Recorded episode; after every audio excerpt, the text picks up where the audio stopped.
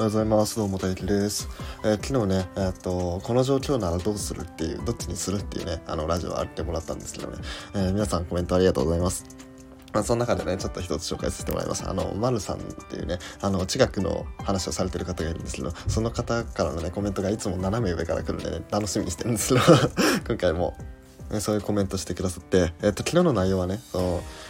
7人くらいで、えーと、ご飯食べ、えーと、遊びに行った後に、えーと、ご飯食べに行こうってなったんですけど、まあ、34くらいに別れちゃった時にその別れていくか一緒に行くかっていう話だったんですけどあの丸さんはねフードコートだったら問題なしということで 確かに確かにということで、面白い回答ありがとうございます。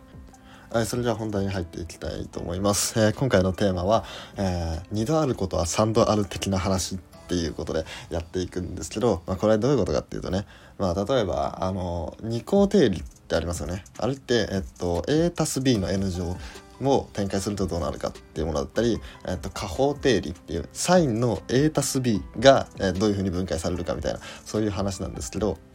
まあ、これねもともと一つの変数だったと A の N 乗みたいなものだったこの A のところに A たす B を入れたっていうなんでそういうことをしたのかっていう話をしようと思います。はい、このチャンネルでは数学の魅力を伝えたいということでね、えー、数学に関することを毎朝話してるっていうチャンネルになってます。まあ、あの、数学面白いなって思っていただけたら、あの、よかったらフォローとかお願いします。で、え、っと、面白いなって思っていただいた方の中でさらにやりたいなっていう思った方のために、え、っと、オンラインサロンで数学を教えたりもしてます。そこではね、あの、俺が毎日数学に関する記事を投稿したりとか、まあ、それに関する質問とか、まあ、なんか、いろんな雑談とかをね、あの、いろいろできるようになってるので、で、えっと、最初の1ヶ月ね、それ無料になってるので、えー、気になる方は気軽に覗いていってください。で、あと、あこのラジオの提供枠も募集してます。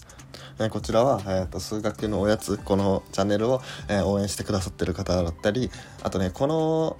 提供枠で出た売り上げっていうのは、えーと、俺が勉強するために本を買ったりとか、えーまあ、数学の参考書とか、えー、そういうのを買ったりするのに使おうと思うので、えーともっと俺に知識をつけさせたいっていう方のためのサービスになってます。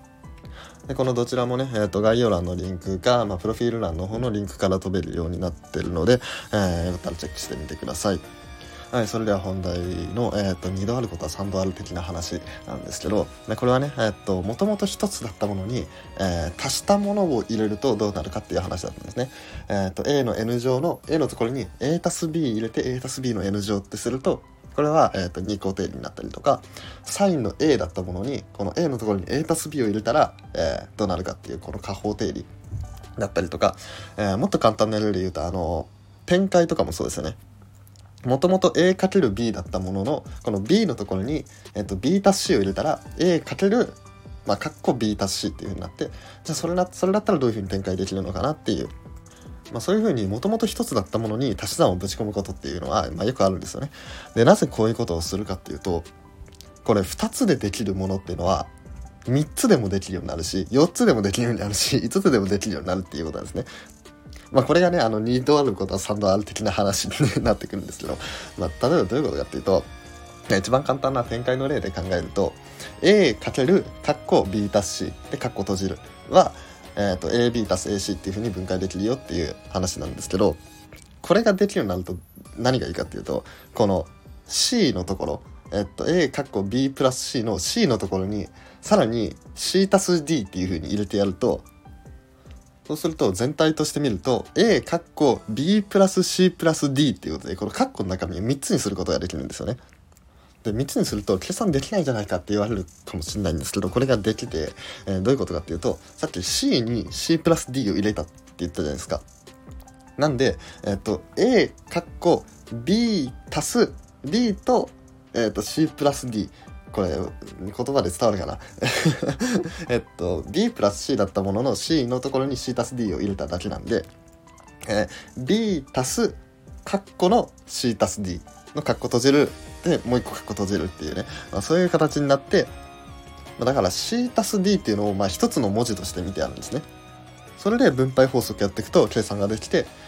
で、まあ、また展開したところ後の中にまあ分配法則ができるんで、まあ、それも同じようなことをしてっていうことを繰り返していくと結局2個できる、まあ、B たす C っていうのを2つ足したものでできるって示したものは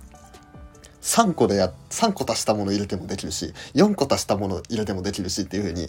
まあ、この2個できる、2個足してできるっていうのを示しただけで、その3個でも4個でも5個でもっていう、こう、数が増えても、えー、その計算ができるようになるっていうね。まあ、そういうね、めちゃくちゃお得なことが起こるっていうことなんですよね。まあ、そういうのがあるからもともと1つの変数だったもののところに2つの変数を入れる2つの足した変数のものを入れるっていう操作はいろんなところに出てきたりして、まあ、例えばさっき言った、えーと、二項定理だとか加法定理だとかあとはあの指数法則とかもそうですよね。えっ、と2の a たす b 乗がどういうふうに分解されるかみたいな話だったりとか、まあ、そういういろんなところに出てくるんですよね。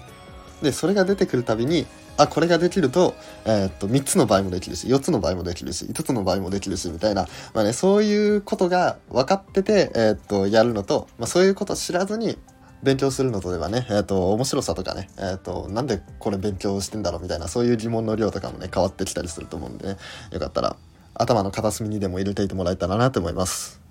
であとこの1つの変数のところに2つ足したものを入れるっていうのはねもっと大事な使われ方があるんでね、えーと、そちらの方はサロンの続きのラジオの方で 話したいと思います気になる方はねサロンの方もチェックしてみてください、え、それじゃあ今回のラジオ面白いなと思ったらいいねとかフォローとかお願いします。あと質問リクエストとか、えーと、このラジオの感想とかあれば、え、コメントとかレターでお願いします。それじゃあバイバイ。